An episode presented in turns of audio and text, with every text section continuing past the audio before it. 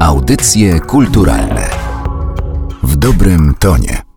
Coś, co jest nieprzyzwoite, odnosi się do sfery seksualnej, określamy jako sprośne. Sprośny może być żart, sprośna może być piosenka, czasami też powiemy tak o jakiejś osobie, zwykle mężczyźnie. Tym znaczeniu przymiotnika sprośny używano już na przełomie XVI i XVII wieku. Na przykład w jednym z pism filozofa Sebastiana Petrycego czytamy: Nauczyciel dzieci ma odcinać wszelkie okazje widzenia rzeczy sprośnych.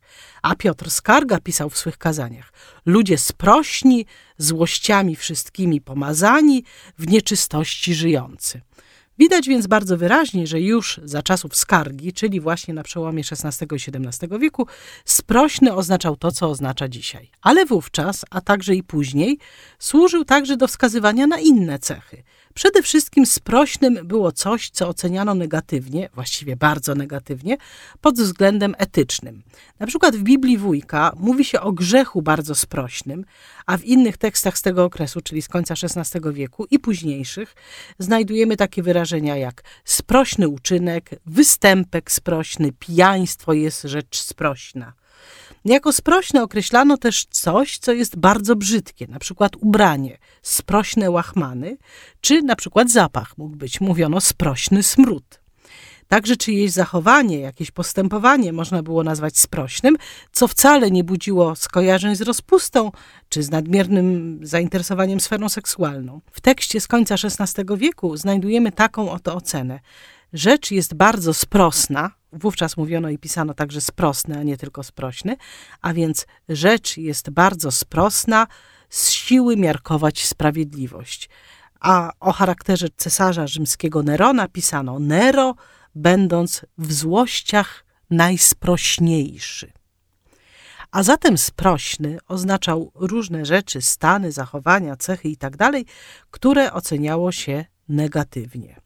W pewnym momencie nastąpiła wyraźna specjalizacja znaczeń. Rozumienie sprośnego zawężono do spraw, które dzisiaj są związane i wtedy też były oczywiście z naruszaniem norm obyczajowych, tych norm dotyczących sfery intymnej. No i właśnie tak było dawniej, tak jest dzisiaj.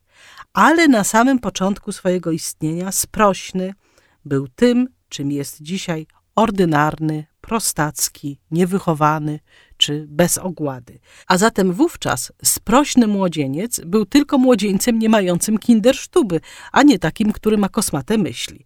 To pierwotne znaczenie sprośnego, czyli ordynarny, prostacki, było konsekwencją budowy tego słowa. Sprośny bowiem, a dawniej sprosny i sprostny, bo sprośny wzięło się od tego sprosny, sprostny, powstało jako przekształcenie fonetyczne, a sprosny i sprostny to tak brzmiały podstawowe wersje tego przymiotnika, początkowe wersje, a więc te słowa sprostny, sprosny, a w końcu potem sprośny, powstały od wyrażenia sprosta. Inaczej mówiąc, sprośna, czyli sprostna, dawniej osoba, zachowywała się sprosta, czyli w sposób grubiański, ordynarny, a dzisiaj mówimy prostacki, gdzie też to słowo prosty jest zachowane.